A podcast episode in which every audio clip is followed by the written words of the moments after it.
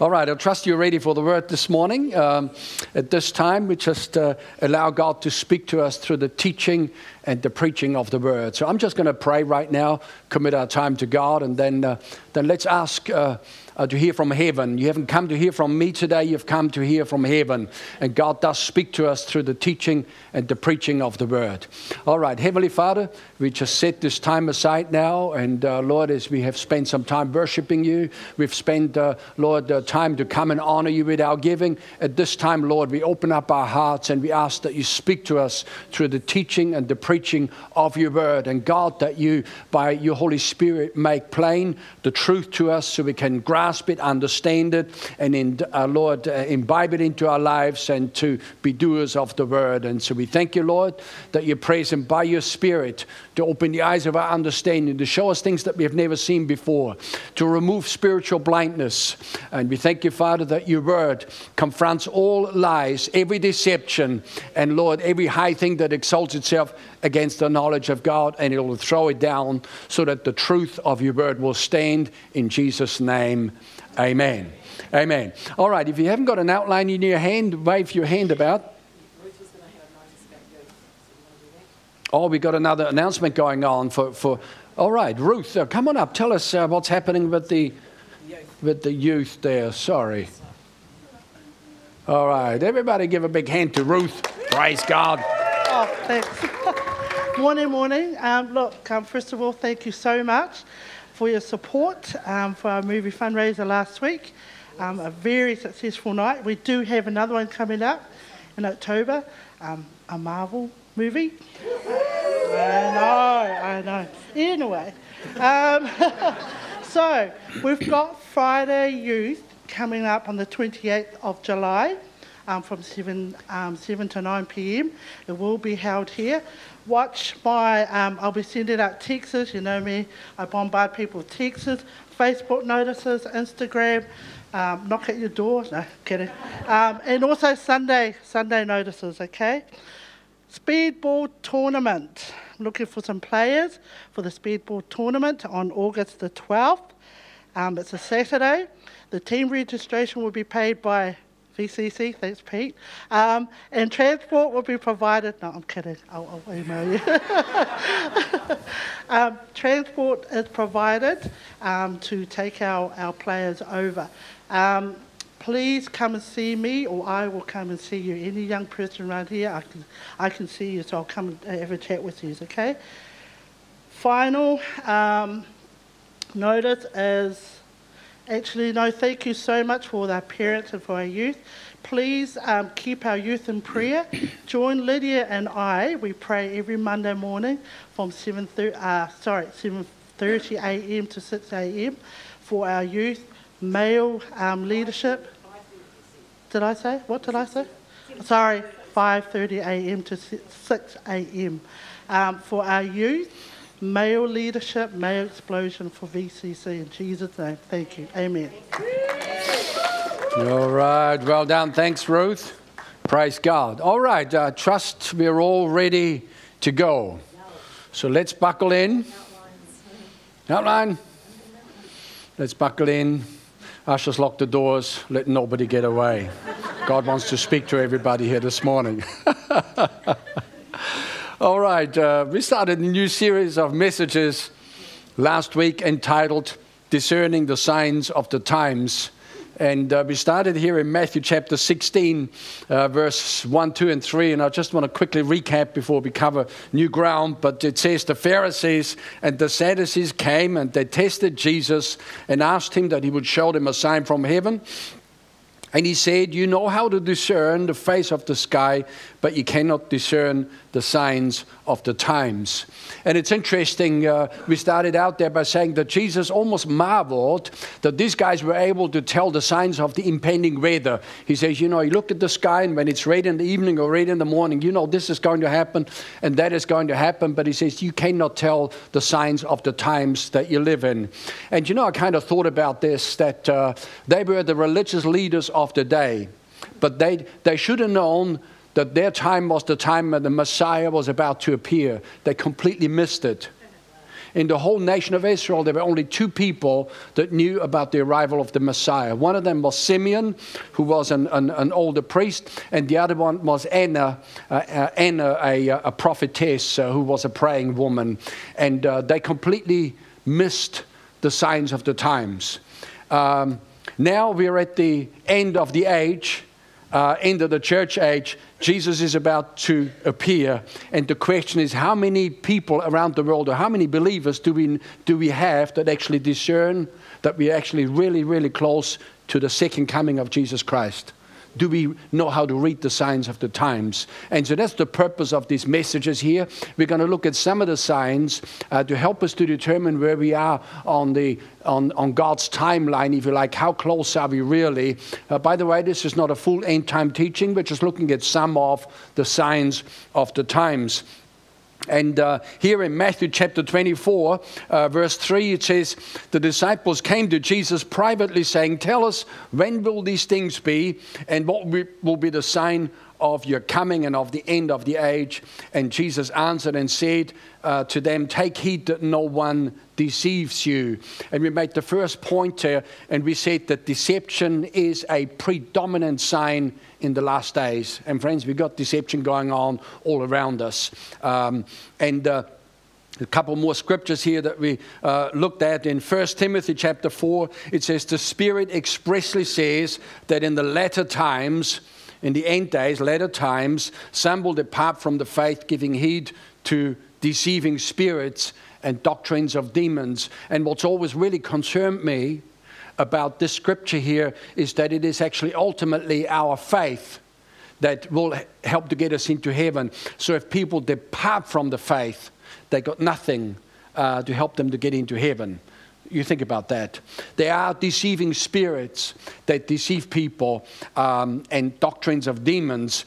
Um, and we said that although Jesus taught about uh, such things as false Christs, false prophets, false signs and wonders, um, uh, and, and, and he warned us against, uh, you know, religious deception. We said that religious deception is actually only a part of a big bigger picture of a worldwide deception that is going on.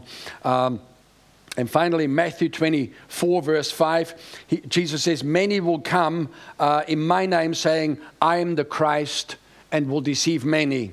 And you will hear wars and rumors of wars. See that you're not troubled, for all these things must, must come to pass, but the end is not yet. For nation will rise against nation, kingdom against kingdom. There will be famines, pestilences, and earthquakes in various places. And these are the beginning of sorrows. Then they will deliver you up to tribulation and kill you, and you will be hated by all nations for my name's sake. And then many will be offended and will betray one another and will hate one another. And so at this point, I would like to make the second point uh, in regards to predominant signs uh, in these last days, and it is offended people is another predominant sign in these last days. Now, can I just uh, point out here that even though Jesus mentioned these various issues that we've already referred to uh, that are going on, uh, he pointed out that there will be many, many offended people. So, if you like, uh, I guess as a starting point, we could spend uh, some time dividing uh, the list of signs that Jesus gave us in regards to outward external signs and then in, internal signs or internal markers. Uh, so, in other words, there will be false Christs, and they're out there preaching a false gospel, uh, even doing false signs and wonders. Uh, but the internal condition then will be that there will be many, many deceived people. All right? Jesus spoke here about other outward signs such as wars. And gosh, we got wars going on around the world. And in fact, uh, that war in Syria has gone on, that civil war, uh, that you know, nations trying to uh, to defeat ISIS and are making some progress. And I thought, gosh, you know, I want to know what's going on there. But I tell you, I've reached saturation point. I just can't hear it anymore. It's just the same old, same old, same old. Uh, I know if that happens to you, but you know, the media know that after a while, when people have heard the same story uh, over and over and over, that after a while, people just, you know, you know, and then of course the media knows to just dish up a new thing. You know, to just dish up a new thing. But there's multiple wars going on around the world. There've never been as many wars uh, as there are right now. Different skirmishes amongst nations. It speaks of rumors of wars. Uh, that there is, you know, uh, war being spoken about. Uh, you know, was it uh, 20, 30 years ago they talked about the Cold War? Uh, it wasn't like a real war, but it was a war of words, a war of ideology between East and West, or between, you know, America and Russia uh, and so forth, between uh, capitalism and communism. And you got all of these ism, and you got all of these nations, and you got all of these things going on. Uh, uh, he says, nation will rise up against nation. border skirmishes. there's been a border skirmish going on between India India and Pakistan for multiplied decades, and it hasn't eased in any way. Um, you know, if anybody uh, keeps any eye on, on the region, what they call Kashmir, which is just a, a disputed area there, and there's just there's firing shot at each other, um, and it's just unbelievable. In fact, some of it is even humorous. They got this thing on, on YouTube where you can watch how these border guards opening and closing gates and how they're all strutting around, and uh, some of it is very humorous. You might want to check that out sometime. It's like like unbelievable. How can grown up people, how can grown up people act like that? But the word says, nation will rise up against nation, kingdom against kingdom. There will be famines uh, there will be famines. And, and don't be now get, nowadays getting you know, requests for money over here and feeding people over there. There's famines going on. And, and some of these are, are real famines. And it's good if we're able to help in different situations. There's pestilences, uh, pestilences, if you like, pests. You know, if it's not the Hong Kong flu or the swine flu or SARS or this or that or the other, there's a lot of that going on. Um, then there are earthquakes, and of course, we could tell our own story about that here in New Zealand about earthquakes. And then he says that there will be tribulation and hatred. All right, but these are all the outward signs but then there is the inward condition where number one, people are deceived. And number two, Jesus says there will be many, many offended people. And that's what I want to focus on. Uh, uh, we talked last week about deceived people, about deceptions. And today I want to talk to you about offenses. Uh, Jesus says there will be many, many offended people. Now, I don't know about you, but whether you've noticed lately, but uh, there is just an unbelievable number of offended people around today. Unbelievable. It's one of the signs of the times. Uh, but unless you observe what's going on and you compare, and you know, some of us have got the benefit of, we've been around for a little bit, uh, and, uh, and you know, like the color of my hair will tell. Uh, I've been around a little bit, and you know, I haven't just come down in the last shower, as, uh, as we might say. You know, some of us been around a little bit. These times that we have now is unprecedented. We, we, I cannot remember any such thing as offended people running around, and you know, people with an axe to grind, people with a barrel to push, and people running around in the streets and in front of buildings with little placards and little signs say, We don't like this, and we don't like that, and we don't like the Donald, and we don't, you know, just people with issues spending multiplied hours to air their grievances and pushing their petty little issues on Facebook, on Twitter, and on on Google and starting web pages, and some of them are very clever the way they're presented. Uh, but you know what? Uh, I've learned early in my Christian walk that I don't want to spend time with offended people because before too long, if I open my heart and I let them, uh, you know, like share their, their grievances, next minute I get offended too. So I, I'm very quickly, I just pick up offense from a mile away. And it doesn't take me long if I research something and I study something or I read after somebody. You know, there's people with an axe to grind, people with a chip on the shoulder. And I'm right there, just, I don't want to read this anymore. The information might be good, but I don't want to pick up the spirit. I don't want that spirit to come into my life. You know, Eckhart has brought some excellent teaching because he's since gone to heaven. But he talked about imbibing the spirit of other people by spending time with them and getting around them. And they might not even talk about the offense that they're carrying, but nevertheless, if they're offended and they continue to be offended, eventually we will imbibe their spirit into our lives, and suddenly we're singing from the same song sheet. It's just interesting. So we've got to really watch that area. It is one of the signs of the times. In fact, according to the way that we might, you know, analyze this list here as we've just done, and the way that I read this, uh, the two predominant signs of inward conditions. You know, we can't control wars. And we can't control famines and other stuff individually. We can't do anything about that. Mean, of course, we can pray and, you know, we can affect things, but in a, in a natural, nothing much we can do about these external things. But we can most certainly protect ourselves from deception and we can most certainly protect ourselves from uh, offenses and from being one of those offended people that Jesus talked about. All right?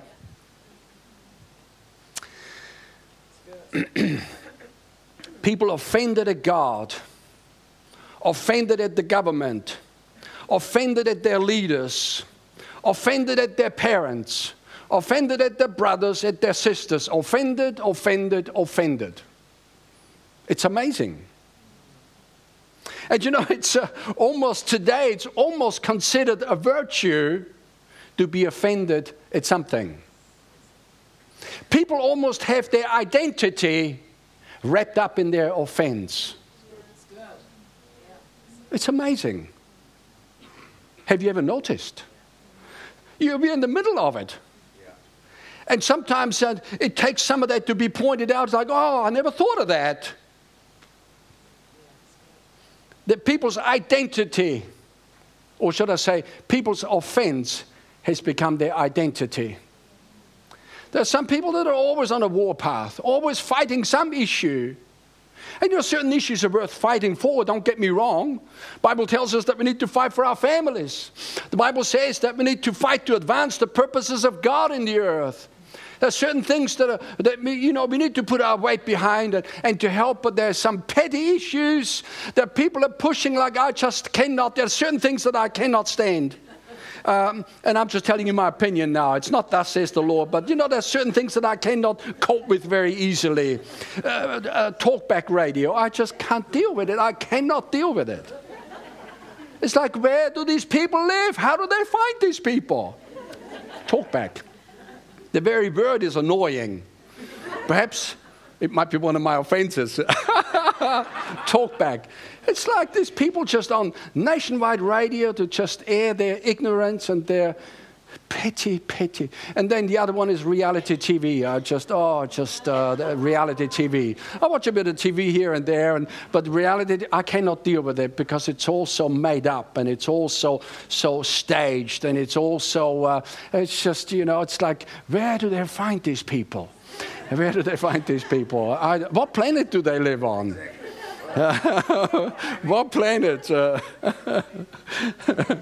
So, you know, they, people consider themselves very wise and intelligent as they communicate their offense and their petty little issues and carry their little placards and their little signs and, and you know they got their little markers uh, you know want to start a campaign for this and a camp you know certain campaigns are worth getting behind but there is just campaign after campaign and they, and they want you to just send this to all of your friends and, and you get on board and say no I'm not getting on board with your petty little issue. Get a life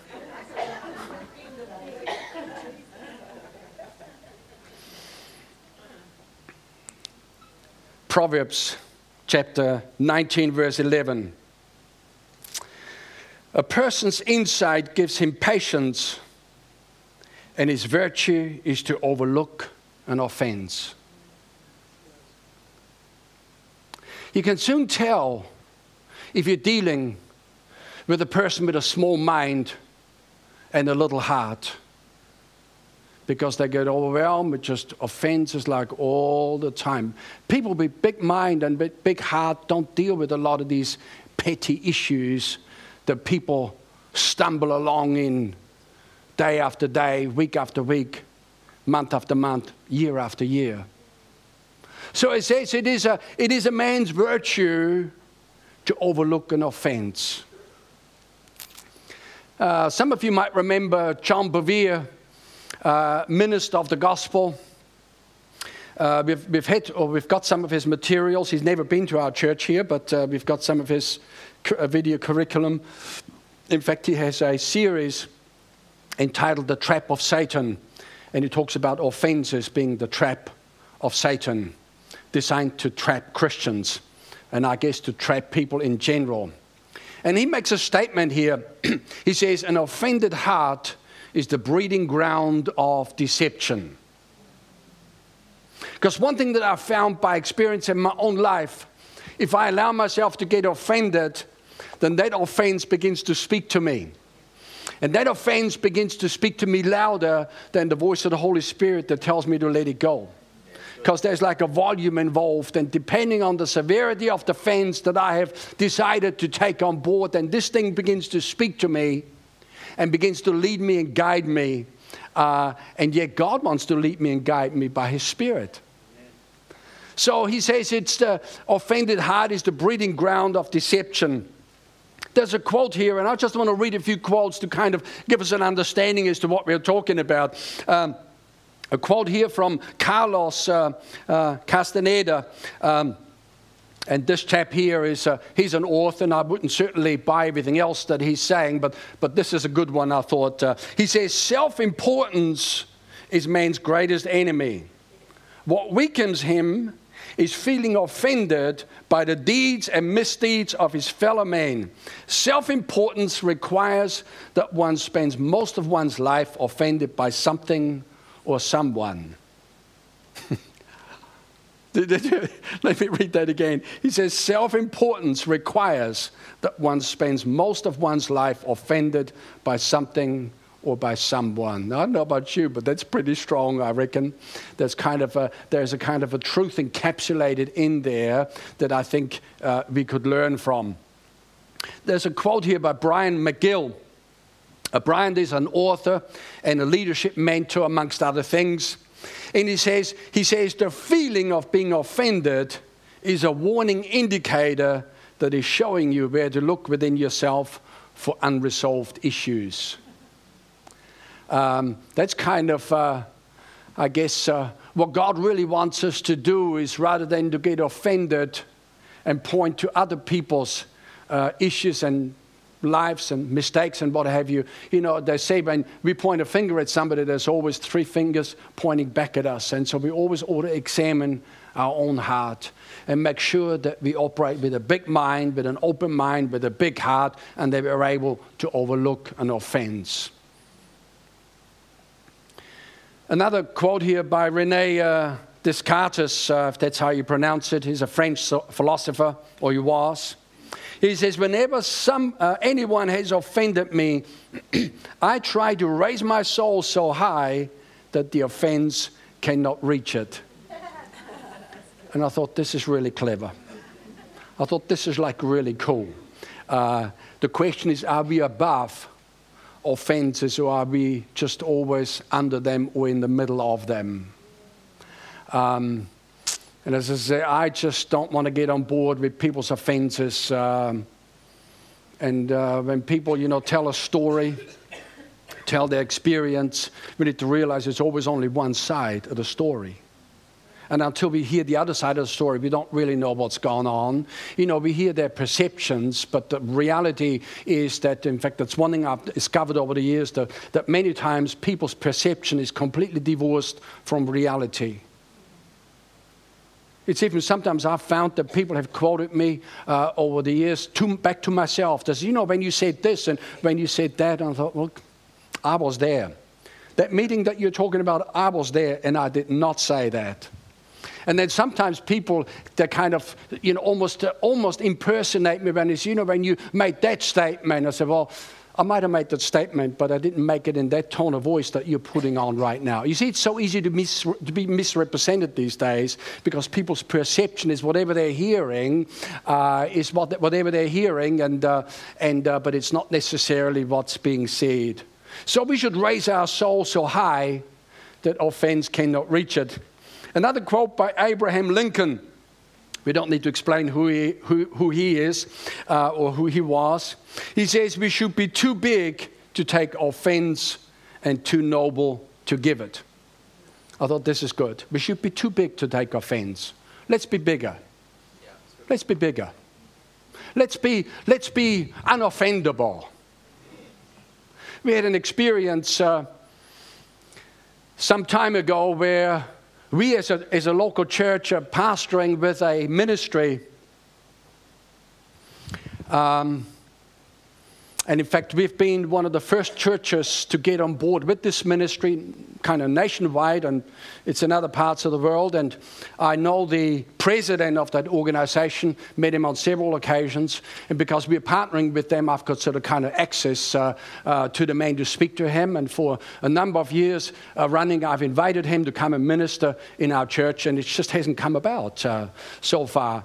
And then, you know, a while ago, we found out that the man is actually speaking in one of our uh, local churches here. Um, and um, not only that, but nobody had communicated with us or communicated with me. And uh, we thought, well, that's okay, you know. we'll get over it, you know. It's not like we're like, you know, like uh, starting World War III over an issue like that. And so, anyway, what's happened is that uh, uh, one of our local minister friends rang that ministry and he said, look, he says, what you guys are doing is not good. He says, you've got a church right there. He says, that's been on board with you guys for many, many years, one of the longest serving ministry uh, churches in, in your ministry. And he says, You've completely passed them over. And, and, and he says, And what you're doing is not good. Well, I didn't ask him to say that. But anyway, it turns out that within a couple of days, I received a phone call from one of the heads of that ministry to kind of, you know, oh, you know, Pastor, we just uh, wanted to ring up, and uh, and uh, somehow the, the, man stumbled around a bit, and he was a bit sheepish, and and I knew what he was leading up to say, and and I said to him, look, I says. Without letting him finish, because he was fumbling around a bit, I says, "Look, I says, I need you to know that we are unoffendable. And I need you to know that we're not bothered by what's happened here. We're bigger than that. And uh, and I also need you to know that as I'm a leader myself. I know it's easy to overlook something and to drop a detail, and you know, when we should have done something and we haven't done, I know what that's like. So I says, look, we're all ready to move on. And so anyway, they tried to patch things up and to for, for, as far as I was concerned nothing nothing had been torn you know we're, we're bigger than that uh, but anyway I guess uh, the, uh, the, the moral of the story is that uh, that I, I, I, had an opportunity to get offended um, I had an opportunity to give this person a piece of my mind, and I would have just shown my littleness rather than my bigness. And, uh, you know, sometimes uh, it's interesting that sometimes uh, when, you know, we say something that we shouldn't have said, and we might go back to the person and apologize. And when that person really goes to town, to tell you how you've so wronged them when you've already apologized and how you shouldn't have done what you've done. What they're really doing is they're showing you their littleness. We're just moving on. We're just, we're just big people here. We're, we're all grown ups. I said, Look, I says, we're, we're not about to spit our dummy. I said, In fact, we haven't even got a dummy. We're, we're beyond that. Dummy stuff is kindergarten stuff. We're adults here. We're all grown ups. Some of you are more excited about my preaching than others.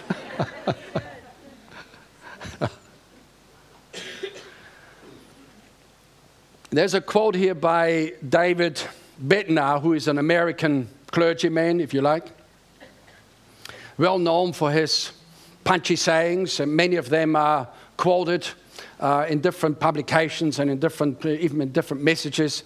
He says, Certainly, clumsy, embarrassing and unprincipled and mean spirited things do occur in our interactions with other people that would allow us to take offense. However, it ultimately is impossible for another person to offend you or to offend me.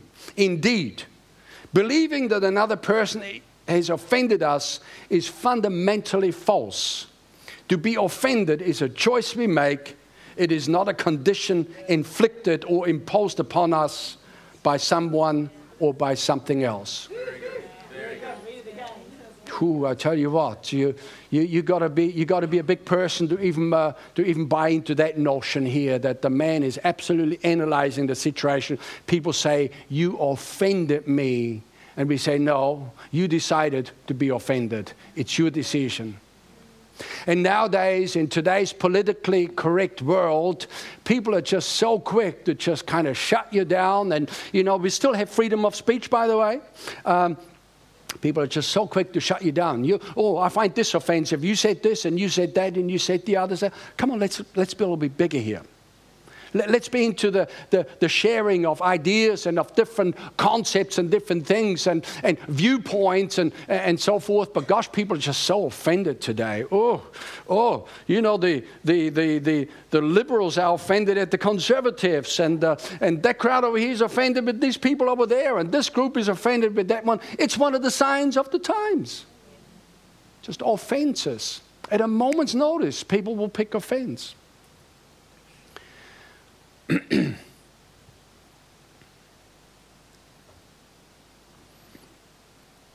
Can I suggest to you that we live in the days of the offended Christian? We live in the days of the offended Christian. We've now talked about offenses in a general sense, the people in the world, there's just so many offended people around, it's no longer funny now. All right, it's no longer funny. It's a serious business. But you know what's even more serious is that we uh, we're living in the days of the offended Christian. Um, just Christians that have taken offense somewhere. Um, I made a statement a number of years ago and this is just an opinion, this is not thus says the Lord, but I am concerned that the church outside the church is bigger than the church inside the church. And what that means is that there's people that have been in church that are now outside. I said, I've encountered them. In fact, way back in the early days when we did a door to door program in our initial suburb that we were in down in Moira, and some of you were there, we knocked on every single door in that suburb and surrounding streets and to kind of reach out to people and to share Christ with people. And the number of people that I've come across is look, I used to go down to that church, but I'm no longer going there now because of this, because of this, and because of this. Um, and uh, and uh, in one instance, I specifically remember I don't go to that church anymore because of what they do to their ministers. Now, there are horrible things that happen to ministers, and uh, sometimes ministers get offended over things. But this person wasn't even a minister herself. She just said, I'm no longer going there because of this or because of this, because of this. we just had Mario Murillo with us, and uh, gosh, I just enjoy spending time with this man. Um, just very sharp in the spirit and uh, very knowledgeable in the word, but he's also very funny. So he told me this story. He says, Have you heard of this one? He says, uh, This man was deserted on, a, uh, on an island, deserted island. He's the only one on the island. Been there for a number of years, and finally they found him. Ship arrived, and uh, he's all excited. And uh, he said, we here come to, you know, we come to get you and we want to get you off the island here. And they look around and there's three huts on the island. It's only a tiny little island. And they said, we've got three huts here. And uh, is there other people? No, no, I'm the only one. I said, well, what, what, what is it with those huts? What's that one there? He says, well, that's the hut that I live in. He says, okay, what's the second hut then? Oh, he says, that's the, the church where I worship. He says, okay. Well, what's the third hut? Oh, he says, that's the church where I used to worship. And uh,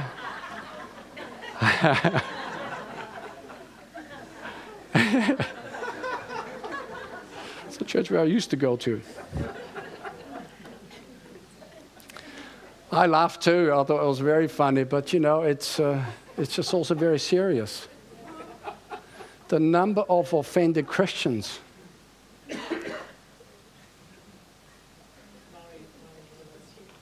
God help us. God help us.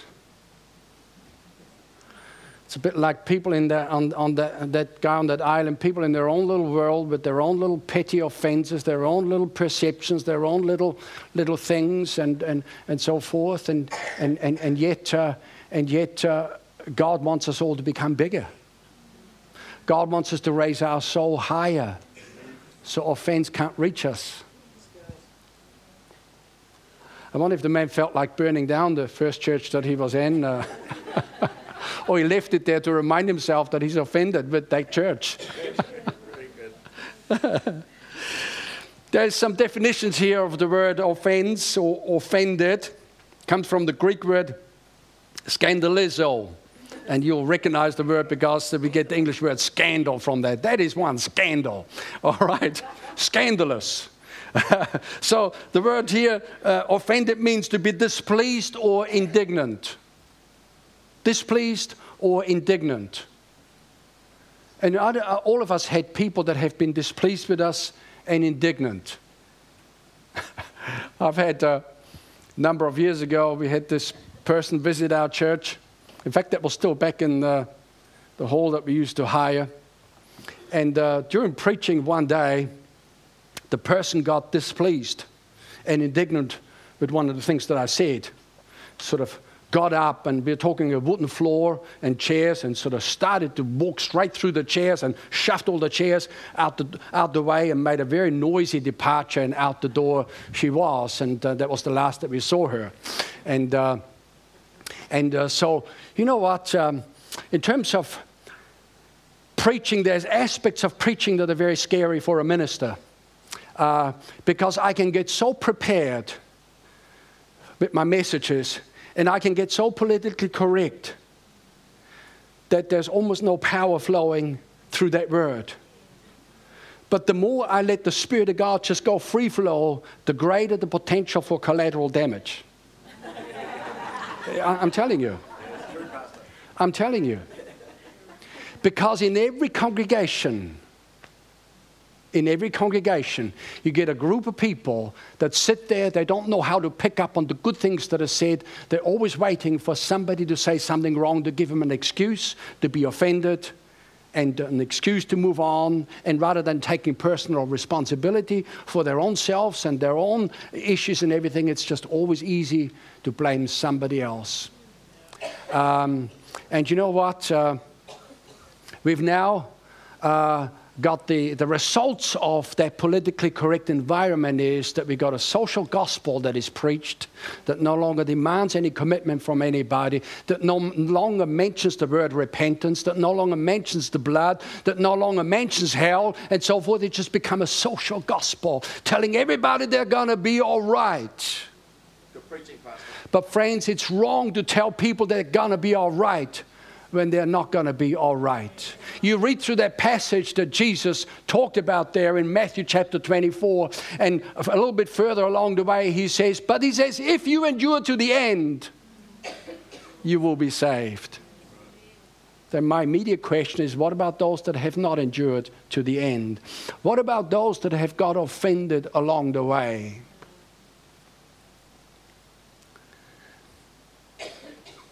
So, the second definition here of the word offend is to cause a person to begin to distrust and desert one whom he ought to trust and obey.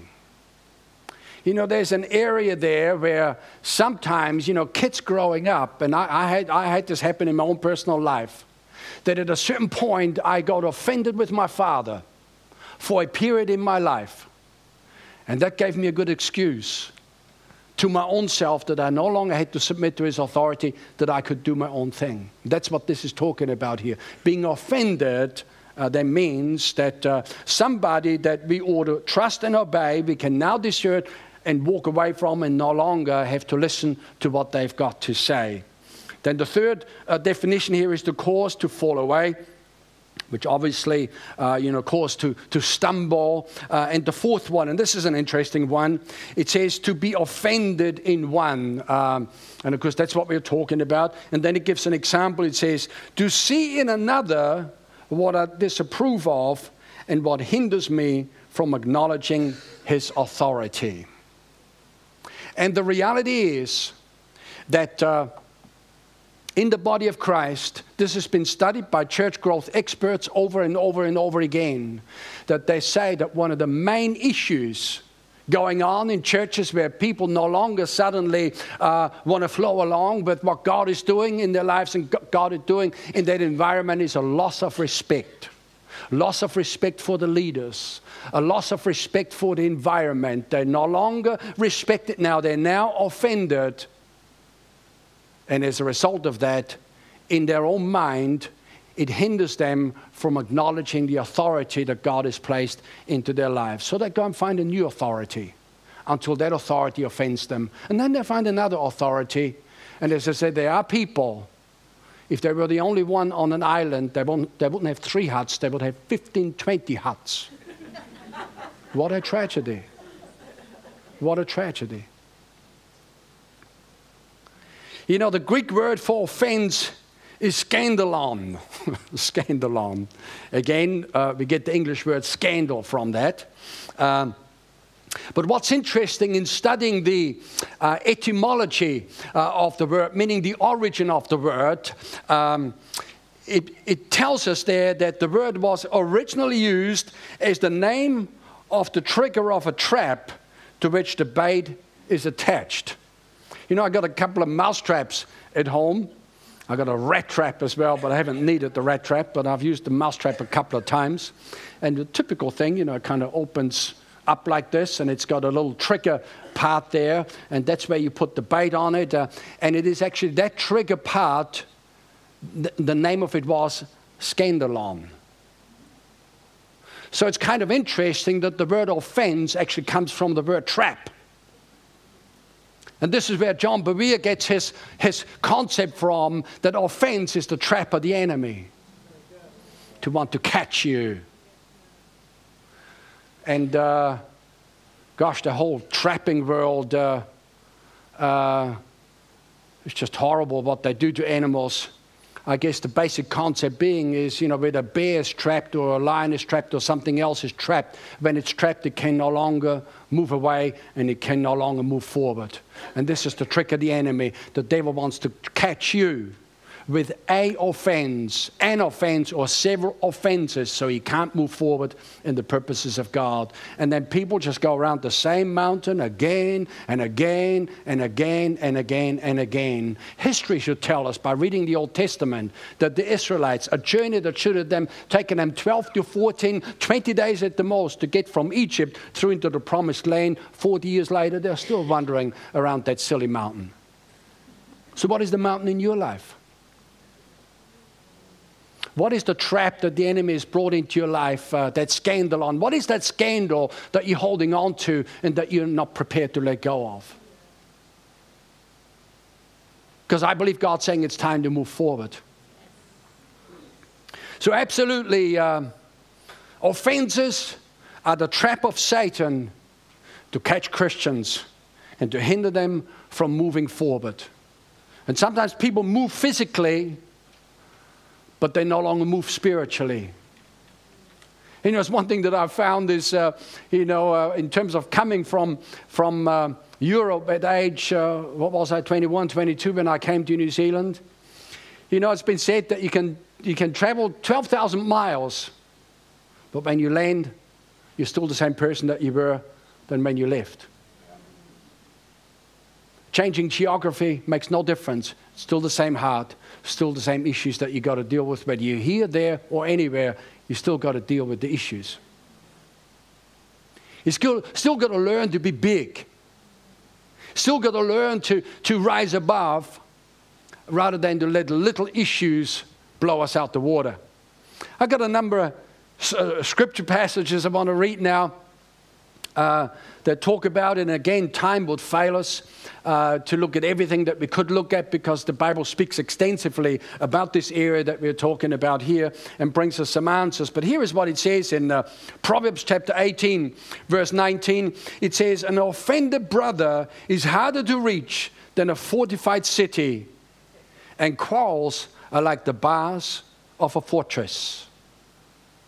And again, you know, there's certain anchor points that uh, that uh, I've laid down in my life um, in the early years of my Christianity, and I've decided along the way that I was going to be unoffendable.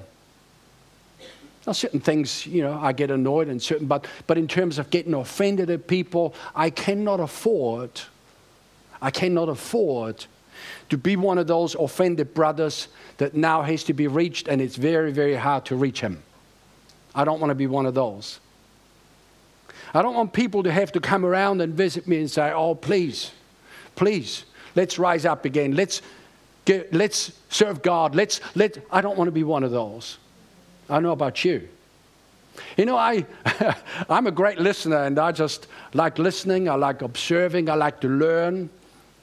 I've sort of discovered that, you know, if I do all the talking in a situation, I don't learn anything. Because, I mean, all, all, when I'm doing all the talking, all, I'm, all I talk about is what I know. But when I listen and I observe and I see other people, um, and, uh, and um, I can learn things. You know, I'm reminded of what David uh, said. Uh, he says, Once I was young, and now I'm old. He says, But never have I seen the righteous forsaken a God's seed begging for bread. And that's a kind of anchor point. of the gosh, that is just so good. You know, here's the man, David, in the latter years of his life. And he's observed things, he's watched things. And you know, the number of people around the world that we got that are offended at God, including Christians, is unbelievable. Never have I seen the righteous forsaken, he says. Never. So if there's any failing anywhere, it is always on the human side, it is never on the God side. God does not know how to fail us. Yet people get offended at God. So, an offended brother is harder to reach than a fortified city. And fortified city back in those days, they were walled cities, which tells us something that offended people build up walls around them, and then you can't reach them anymore. What a tragedy. I don't want no walls in my life.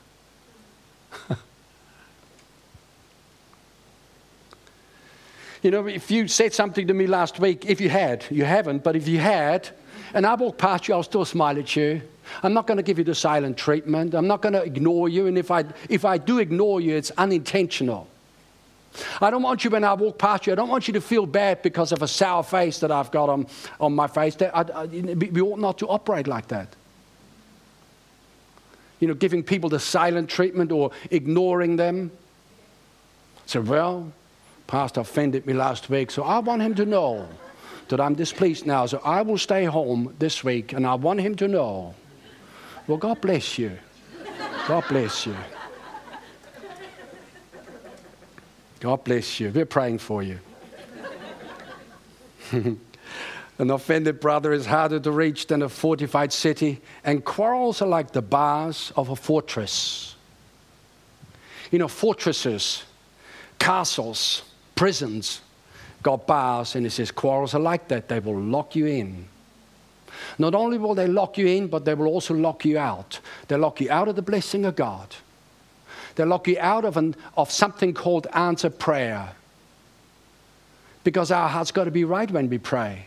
And if we are offended, our hearts are wrong. We're no longer in the right space. We're no longer in the right place. We no longer have the right spirit about us. So Matthew 13, verse 20, speaks about the parable of the sower where Jesus is doing teaching and he's speaking about the condition of the heart. Of course, people have called it the parable of the sower or the parable of the seed, but actually, the sower is only one sower and the seed is only one seed, but there are four different conditions of the heart. So we should really call it the, the parable of the heart. He says, He who received the seed into stony ground, that is the word, uh, being sown into people's hearts, in this instance, being sown into stony places, the same is he who hears the word and anon with joy receives it, yet he has no root in himself, but endures for a while. For when tribulation or persecution arises because of the word, by and by he is offended. I tell you, it's just sad. I've watched people over the years, by and by, they are offended. By and by. Some people are offended immediately, other people get offended by and by. It's very tragic. And what's the problem here? Well, the word is on stony ground. The word cannot penetrate into the soil of the heart now because there's stones in place offenses, self justification, self importance. You know, with that issue that I described before, it's like, you know, sometimes I think to myself, you know, we are important, but we're not that important. You know, we, you know, we're important in God's economy, but the world does not revolve around us. You know, we're not the center of the universe.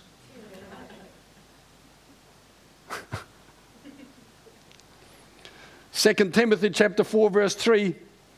It says, For the time will come when they will not endure sound doctrine, for according to their own desires, because they have itching ears, they will heap up teachers, uh, they, they will heap up for themselves teachers. Now, anybody that will study 1 Timothy and 2 Timothy, this is Paul the aged, Paul the apostle, Paul the elder, speaking to Timothy, who was a young minister, and specifically, he was the minister at the church in Ephesus.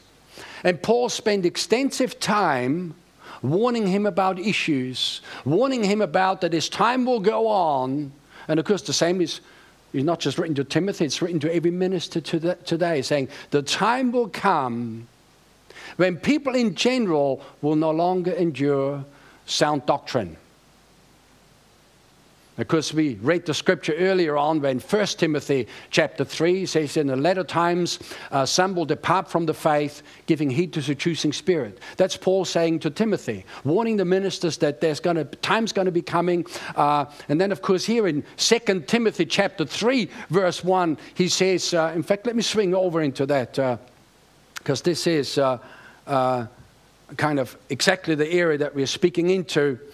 chapter 3, verse 1 and 2 Timothy, know this that in the last days perilous times will come, for men will be lovers of themselves.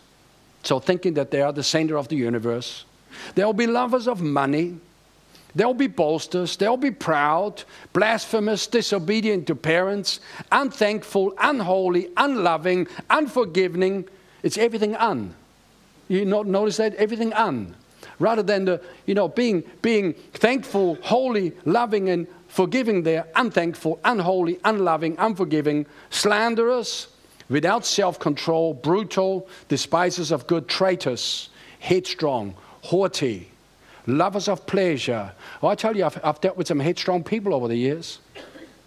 And gosh, you've got to just go so easy and just, you've got to put on silk gloves before you communicate with them, and you've got to just go so gently because they're just about ready to fall over at the slightest suggestion that perhaps they could adjust some areas in their lives and that perhaps there's a growth opportunity here. As I say, I've dealt with them and I know you have too. It's just people, you know, that wear their feelings on their sleeve, as we say. And that's exactly what this is speaking about. Headstrong, haughty, lovers of pleasure rather than lovers of God, having a form of godliness but denying its power. And then the Bible says, and from such people turn away. Now, I don't know about you, but like, it's like, what? Paul, speaking to Pastor Timothy, says, people like that, turn away from them. So, no, we need to be friends with everybody. No, no not according to the Bible. because the word also says that, you know, bad company corrupts good morals you know, hang out with a fool, become like one. This is all truth. This is all Proverbs. This is all, is it uh, Corinthians says, uh, bad company corrupts good morals. So he says, turn away from them. And then earlier on, he spoke about sound doctrine. He says, things that are contrary to sound doctrine, where fornication is still sin, which is sex outside of marriage, is still sin. Adultery, which is when somebody's married but has sex with, with somebody they're not married to, it's still sin. You know, it speaks about sodomites, which is homosexuality, is still sin. It is wrong to tell these people that they're going to be all right when they're not going to be all right. So it says, The time will come when they will not endure sound doctrine. He says, uh, and, and so these are the days now, friends. There's an interesting passage here. And are we still excited this morning? Uh, some of you are sort of starting to wane a little bit on me now. Uh, have you reached saturation point? Have you? it's two more scriptures, three. Uh, John chapter uh, 6, verse 60. Therefore, many of Jesus' disciples, when they heard this, they said, This is a hard saying, who can understand it? When Jesus knew it in himself that his disciples complained about this, he said to them, Does this offend you? What then if you should see the Son of Man ascend where he was before? And he said, Therefore, I have said to you that no one can come to me unless it has been granted to him by my Father. Verse 66 From that time, many of his disciples went back and walked with him no more. And this is the whole crux of the matter. This is the whole purpose of offenses. This is why the devil wants to trap people and catch them out so they no longer walk with Jesus.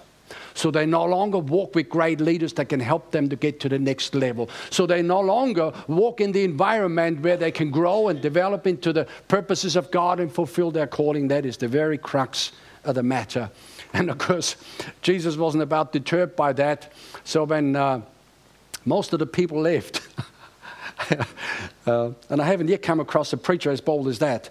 Um, but when most of the people left, except uh, the few disciples that were left, he says to them, Are you going to leave as well? and, and, at least, you know, Peter, we sometimes blame Peter for putting his, you know, his foot in his mouth and, you know, his rash and his, you know, brash and this and that and the other. But, you know, Peter was the man with the revelation. He says, You are the Christ, the Son of the living God. And he says to Jesus in, the, in that instance, He says, Master, where shall we go? He says, you got the words of life. Amen. That's a very mature statement. He says, We don't like what you said either. Because Jesus talked about eating his flesh and drinking his blood, and that is just obscene uh, to, to a Jewish mindset. That is just like way out there. But you know, there's a cost to discipleship that, uh, that uh, we need to just not get excited over the things that we already agree with. Because one thing I've discovered over the years when I'm preaching and people shout, Amen, Amen, Amen, I'm only telling them what they already know. when people sort of like, it could be, it could be that people have never thought about some of the things that at that moment that are being shared. That's why I'm not, not necessarily living on the, on the amens of people. Um, it's like, you know, we need to just, uh, in the end, it's not about pleasing crowds or no, not about being so politically correct that, you, you, know, we just, we just appeal to everybody and everybody's always happy. Uh, because if they're, what about the offense of the cross? What about the offense of Christ? Mark 6, verse 2 and 3. Very quickly now, we're getting ready to wrap up. When the Sabbath had come, Jesus began to teach in the synagogue, and many heard him, were astonished, saying, Where did this man get these things? And what wisdom is this which is given to him? For with such mighty works, uh, such mighty works are performed by his hands. Is this not the carpenter, the son of Mary? the brother of James, Joseph, Judas, and Simon, are not his sisters here with us? So they were offended at him. They were now offended at Jesus. Jesus in, in his hometown, they knew him. They said, Oh, who's the carpenter? The carpenter's boy. We know him. His brothers are with us. You know what? Familiarity breeds uh, opportunity for offenses. That's what that does here. And dishonor uh, is the next thing that happened here because the Bible tells us that Jesus couldn't do no mighty works there in the place except to heal a few sick folk and then he just moved on. Why? Because they were offended. And when we got churches, and I'm not talking about here, but I'm talking churches across, across the board, uh, particularly uh, offenses is more of a Western phenomena. Uh, it's not found in the persecuted church. It's found mainly in the Western church because persecuted Christians are smarter than that. They know they cannot survive by taking offenses on board that will trip them up. But you know, Western Christians are sometimes just in, in a space where, you know, as I say, just uh, just not much understanding in some of these areas. Um, so they were offended at Jesus, um, and he could do no mighty works there kind of offense creates an environment where the power of God is stifled and the Spirit of God is grieved um, because of kind of the atmosphere that it brings. And finally, now, Matthew chapter 11, verse 6, Jesus speaking, Bless, Blessed, happy, fortunate, and to be envied is he who takes no offense at me and finds no cause for stumbling in or through me, and is not hindered from seeing the truth. So, what that's telling us here is that Jesus says that we are blessed when we're not offended, but if we are offended, we're now hindered to see the truth. Why? Because the offense speaks louder to us than what the truth does. And finally, Psalm 19, verse 13 Keep me from sinning. Do not let anyone gain control over me. Then I will be blameless and I will be free from any great offense. Praise God. And that brings us to the end of the message. We're going to sing one more song and allow the Spirit of God to just consolidate uh, the word that has been sp- spoken. So perhaps there's areas there where we ought to make some adjustments here and to put down some anchor points and uh, where we make a decision that we're going to be unoffendable no matter what. That we're going to make a decision that if we're already trapped, then let's open this trap and let's walk away from it. And by the power of God, that is possible.